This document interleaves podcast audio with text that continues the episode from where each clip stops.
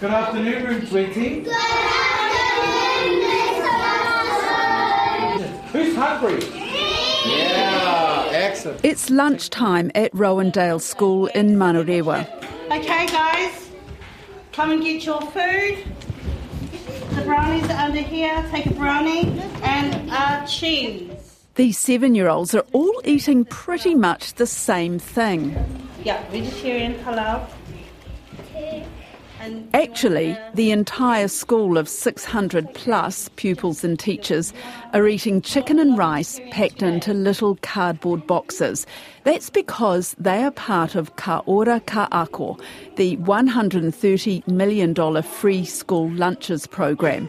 It started in 2019 and now reaches more than 222,000 students at 989 schools, about a quarter of all schools. But with record food prices putting households under stress, should every child at every school get them? I'm Sharon Brettkelly, and today on The Detail, I'm at Rowandale to find out how the government's school lunch program works and why food charities are still having to top it up. Hi. So tell me what you've got for lunch here. Uh, chicken nugget and juice. So you've got you you all got a chocolate brownie. Yeah. Lucky. I have these. Okay, what's that? Um, these are chocolate chickens. Chocolate chickens. Syrup. Okay. At this school, the lunches are made and delivered by Life Church on Mondays and Fridays, and a Pit franchise Tuesday to Thursday. And you'd think it would be a no brainer signing up for the free lunch program, but this school did not rush in. Here's Principal Carl Vassau and Deputy Vincent Naidu to explain how it was already working with charities. We've had a strong connection with uh, KidsCan and with Eat My Lunch and other providers, every day our school would make close to 200 sandwiches.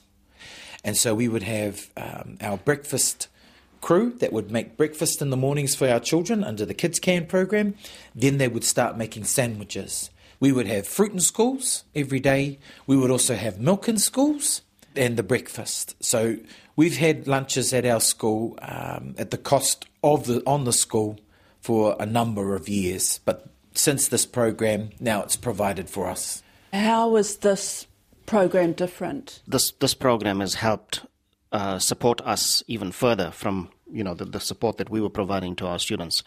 Um, you know, with, with, the meals coming in every every single day, uh, the uptake on that from students initially was not as great, simply because you know different types of meals, healthy meals.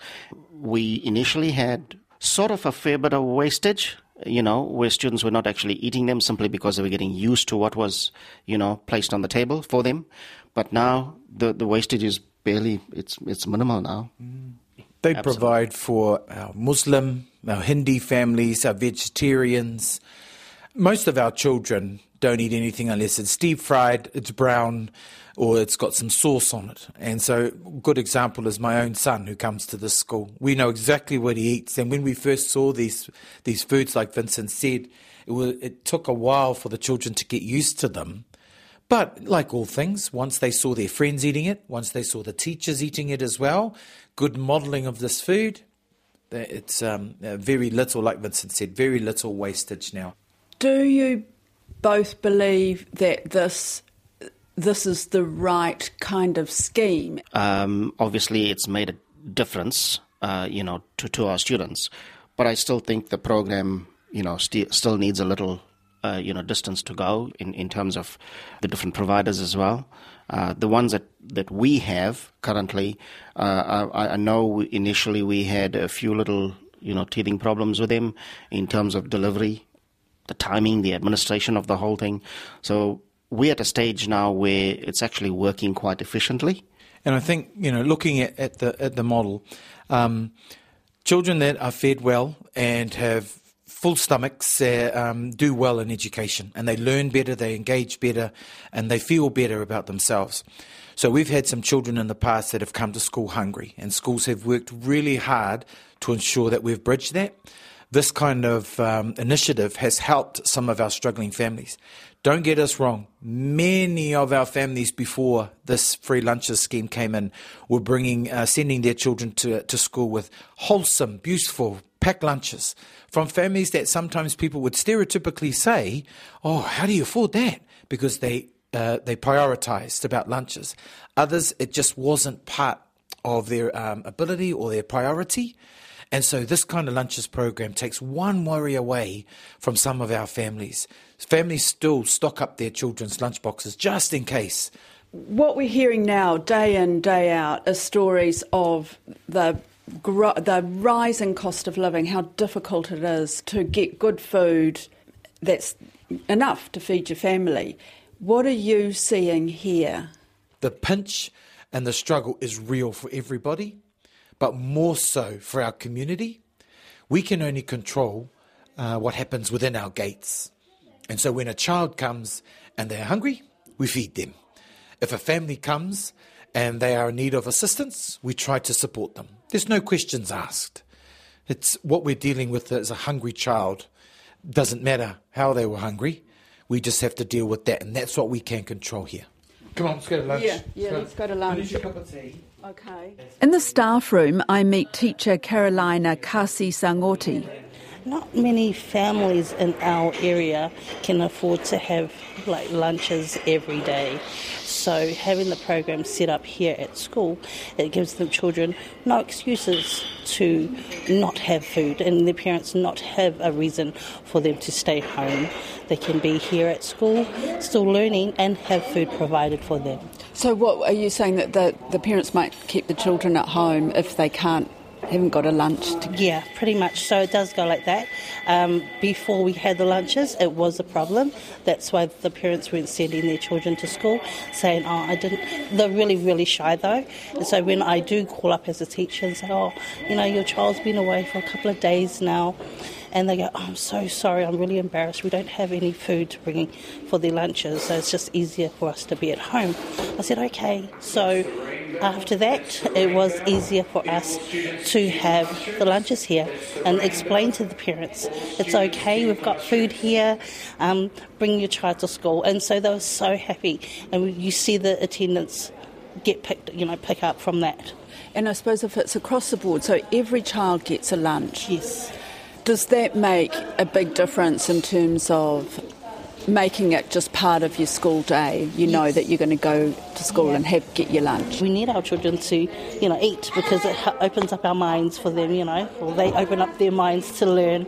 Do you see a difference between a, a hungry child and a child that's definitely yeah? In so, what way? Well, um, so if they've missed breakfast in the morning, so they'll come in and you'll see them all sluggish. I'm like, okay. And I'll go up to them and say, Have you had breakfast this morning? And they're like, no, I missed. I said, okay, that's fine. So we've got a teacher aide here who runs it. So I'll you know quickly go run to her and say, oh, can you just quickly make some Weet-Bix or some toast? And she goes, yeah, yeah, yeah. As soon as they eat, they've come back and the eyes are brighter and they're ready and they're listening. They're ready. That's vegetarian, isn't it? That, and are you going to eat that? Yeah, later. Later? Yeah. Why are you going to eat it later? Because um, I'm going to eat my stuff first. Well, the kids seem happy, but let's find out what the free lunches mean for two mums who work at the school and have children here, Mina Tamatoa and Pollyanna Paesi. Mina says high food costs are a huge burden for parents at this school, which under the old decile system was ranked the very highest level of need. Yeah, that's pretty much our deficit as, as parents is, you know, that worry of sending your child to school and there's no lunch and um, nothing for them to eat. Um, education is important for our children, and food is something that's um, vital for our children. Um, brain function and how they think, and so they need that food um, in order to learn. So, yeah, I've always felt that it, um, having food provided in the schools was a great blessing uh, even on our parents, like you could see when they come to enroll and they're filling out the form for lunches and um, then when they're told that it's provided by school, they're like really surprised and a lot of them are really quite thankful. Um, I guess I'm kind of, I'm that parent who, for example, before the lunches were provided, if I didn't have lunch for my kid, I would rather stay home, you know, than, than come to school. Um, so, Why? because I felt that it's embarrassing if they were here with no food, for example. So I'd rather they stay home than kind of feel that embarrassment. So Yeah, I've been um, witnessing a lot of parents um, who enrol their children in. Yeah, you can actually see the weight lift um, when they see the lunch provided, you know, in their faces. They're so grateful, they're so happy. For some children, might this be the only meal that they're getting? Yeah, I would think so. I think you can tell because we have students who would prefer to take, like if it's left over, they're actually asking if they could take it home. And we have others, yeah, who really come out and say it that they're wanting to take this home for their families um, because they don't have any food at home. So, yeah, definitely that's kind of it's sad, but that's the dire need that we're, we're facing. And the children, some of them come to the sick bay, sore head, haven't had a proper meal, um, lost sleep. Um, so we um, feed them here because they just don't have um, that means um, at home with So- their own family. Right, so it all boils down to the fact that they're hungry. Yes. Um, it is truly our reality here in our area. There's many children that, and and not only that, but the amount of children that they might have in their families. So if there is leftovers, I really admire the teachers that do give um, the children that have larger families the leftover. Is this enough then? You know, the free lunches in school, the milk in schools, the fruit in school, is it enough? Does more need to be done in terms of feeding the children? Um, definitely highlights food security issues that um, you know we kind of don't really think too much about until we actually see it, especially in schools. And um, is it enough? I don't think so. I mean, if they're taking food home because they feel that's the only way they're going to get food in the evening, then it's not enough. What, what else Yeah. do you think should be done? I'm not too sure what the what the solution would be, but how else can they subsidise or provide food vouchers or you know for families or I I really don't know. It's just how do you cope with the rising prices each time? The need hasn't gone away. The government school lunches have met a particular need, fantastic, but we've kind of uncovered more needs as a result of, of that. It's highlighted it more. Derek Good is the chair of Feed the Need, a charity set up in 2012 to provide hot meals in schools. So it was really done out of its own job when the government launched free school lunches. Now the charity is trying to fill other gaps and finding that it's not that easy. And as we've mentioned, you know, kids come to school an empty stomach. They don't study very well. They go home to an empty cupboard. What's the life like? You know, eating and drinking, that is our fundamental need as humans. So with that being taken away or made difficult, everything else doesn't seem to matter that much. So how did it all begin? Well, so Kerry Owen was the founder, and she um, she's a bit of visionary. I mean, literally has it having kind of dreams about this stuff. She had this vision to have um, kids at school have healthy hot lunches, and in particular for South Auckland, and um, immediately set about trying to get some help and funding organised with that funding. And Hugh Green Foundation was one of the biggest contributors. Uh, set up a kitchen in the Salvation Army offices in Mount Wellington. So they have a great store there, and we've, we've been working with them for some time. So, So through it was specifically lunches at the time? yes, that's really what the whole plan was. So, if you like, they kind of met that need when the government made that announcement in 2018. So that's kind of when the shift happened for Feed the Need. Um, moving away from that because the, the, the government could reach way more schools than, than Feed could, and there was nine nine schools and two kindergartens at its peak. So since then, and we had COVID, of course, in between all that, that really impacted what we did, but switched a little bit to offering supplementary food to families. Um, we created what were called whānau packs that would basically be a breakfast and a dinner for a family, and then some weekend packs as well that they could that they could take home. So we had sheds literally set up that food could come in and, and be stored there, and families could take what they needed. And that's still happening Uh, now? no, so so that was again a phase that, Yeah. that went through, and then our funding for that kind of ended. So we couldn't keep supplying those. I mean, we left the sheds with the schools, and from there we kind of shifted our focus a little bit to kids that were in transitioning out of foster care. So when you're in foster care, I mean, that's not always a wonderful experience. And then shifting out of foster care, suddenly they're on their own, 19, they're in a place of their own and normally didn't really have anything. So we started to put together packs for them to have. So this is a big box, $120 worth of food that could keep them going for quite some time. Yeah. So that was a focus. Then we went on to uh, food vouchers. So we worked with a company called Everybody Eats, based out of Wellington. Um, but most recently, we have moved into providing those supplementary packs, snack packs, we call them, or weekend packs for children at, at uh, these schools, because we found out, of course, that the lunch is doing a great job, but still, as you said, some are turning up hungry. Some are going home to empty cupboards, so providing something for them in, in that regard, and that's kind of our focus now for the next uh, for the rest of 2023 is food parcels for those transitioning out of um, foster care and snack and weekend packs for the schools that uh, that need them. How many sm- snack and weekend packs would you do, do you think?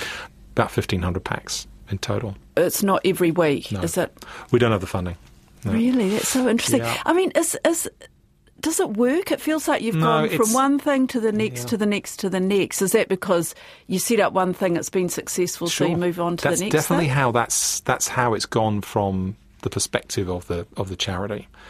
Now, one of the issues that we have is that Kerry, who's the founder, has lots of the relationships, and um, you know, some of them have said, if you move back from the US, we will fund you again. So it's about re-establishing those um, those Who will relationships. fund you? The government? No, no, these Oh, are independent these are- organisations. Oh, I that- see. These are partners or sponsors or Yes, correct. big businesses. Yep. Um, we've overhauled our website. It's, it has been quite static for a while, so we've recently overhauled that to make it easy for people to donate. So people can just go on a website now, click a button, and donate. So, and we've made it easy for them to say, if you want to donate a, a snack pack, three dollars. You know, if you want to donate a weekend pack, ten dollars. You know, and they can just click this and know that they've done something. Do you feel it works? I feel like we aren't doing anywhere near enough. I feel like we've got so much room to to, to grow. It's but it, it's something. It's a bit like the starfish um, analogy, you know. At least we're making a difference to that person on that day, and that's kind of where we feel at least we can do something. Why can't you be bigger, grow more? Well, there's a couple of reasons. I think one, when you have a volunteer basis, there are people that are all working. Is that you can't donate the amount of time that you want to in, in that space. Now, it doesn't mean we have to do everything. We also have on our website a volunteer button. People want to do that on a regular basis. We can start to plan this on a on a regular basis. We can do 100 packs a week to your school every every school week that's that's running, and that will give them the ability to say, "Great, we've got consistency that we can provide." Because at the moment, it's really hit and miss. So, is the demand there, but you're unable to meet that demand at the moment? Sure. Yeah. Because I've got a note here that says your demand has doubled since October. Well, this is one of th- that's only one of the um, areas. So the foster care, the, the it's actually the food parcels, which is another thing that we do. We have we are doing double those food parcels. We could do a lot more. We have partners that you know. We Great Potentials is a outlet for us. They are, they are dealing with people in the community and families that just don't have anything, and they've asked us for for double what we can. We can't provide it at the moment. That's another area that we can we can try and meet. And with more funding, we could do it. And as an example, we have people that have great intentions. We were contacted by a Singapore chain in uh, a hotel chain based in Singapore. They really wanted to do something with us Why? Um, because they have a hotel, two hotels here, and they said we we want to use some of our profit to help. Great. They got hold of us. They saw our website. They said this is the sort of thing we want to do. It's taken six, seven, eight months, and now they said, oh, we haven't decided what we want to do yet. You know, we've had the proposal to them. We've given them this is what your money could be used for. They've given us a budget. We said this is what you can do. This is exactly what you'll see as a result. This is the relationship you can have with these schools. And my last communication with them was, uh, oh yeah, no, we haven't we haven't decided what we're going to do. So it sounds like it's almost too hard. Yeah, I mean, it's and it's not too hard, but it's it, you know it's not easy for, for sure. But it's it's sort of up and down, Oh, hit and miss. Yeah. So what could be done? Because there must be. Are there other organisations like yours that are? Well, you've got KidsCan and like, places like that. There's lots of charities going off and, and doing things, and we don't necessarily want to compete and say ours is better and whatever. We just want to say, well, with all of that that's going on, there's still a gap. You know, we we could pick up five schools tomorrow and say, "What do you need?" And they'll say to us, "We need, you know, a hundred packs every day." That's one school. So how could it be done better? You know, the feeding the need, giving the food. We we don't have a consistency of, of donations. So if we had a consistency of donations, we'd be able to plan better. So we are working through how we get more people on board and make that happen. Mm. And I'm not talking about just people on the website clicking $3 once and that's it. I'm talking about an organisation that once put in $300,000 you know, with that, we can make a, a, massive forecast and say, right, we can we can start to meet this need that's out there in these particular in these particular areas. But how do you get that consistency of donations? Relationships, people seeing that you know that they trust what's going to happen with Yeah. their with their money and results that are going to happen. So for us, yes, it is more funding. I'm not sure. I'm not talking about the government. When, when we've never been to the government to get funding, it's been around private, you know, businesses. Lots of people pay money to charities. Maybe some more investigation of what's happening with our money, how much of it gets to the end of the of the line, um, and you know, being involved. You know, some of those organisations may actually want to do some of the work. Back in room 20, this class is getting a prize for topping attendance rates at 90%. Room 26 at 27. Congratulations to those classrooms. I'll be visiting you very shortly with a little gift. Well done. Told you, we come to school every day, we'll get a treat somehow. right?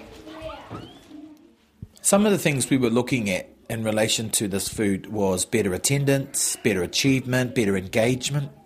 We're definitely seeing that with children uh, because of being able to provide breakfast in the mornings, being able to provide lunch, fruit, uh, water during the day. You know, and, and these things we can definitely see uh, as having a positive effect on children's engagement, at least. Um, achievement, yes, but it's not the only thing. But happy, well fed children who are warm will learn better. The detail asked the Education Minister's office if there are plans to put more money into the program in this month's budget so it will reach more children. It did not respond. Have a great afternoon. Bye bye. Bye. Thank you.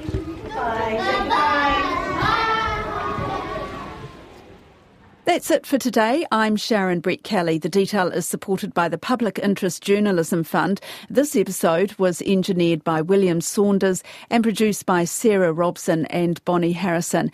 And thanks to Derek Good, Carl Vassau, and the staff and students of Rowandale Primary, especially Room 20, who really made my day. How old are you? How, how old do you think I am? Um, 15? 15. Oh, yes. No, a bit older than 15, but not much older. 50. Yeah, but that's a bit closer. Yeah. Oh, did you say 50? Yeah, that's close.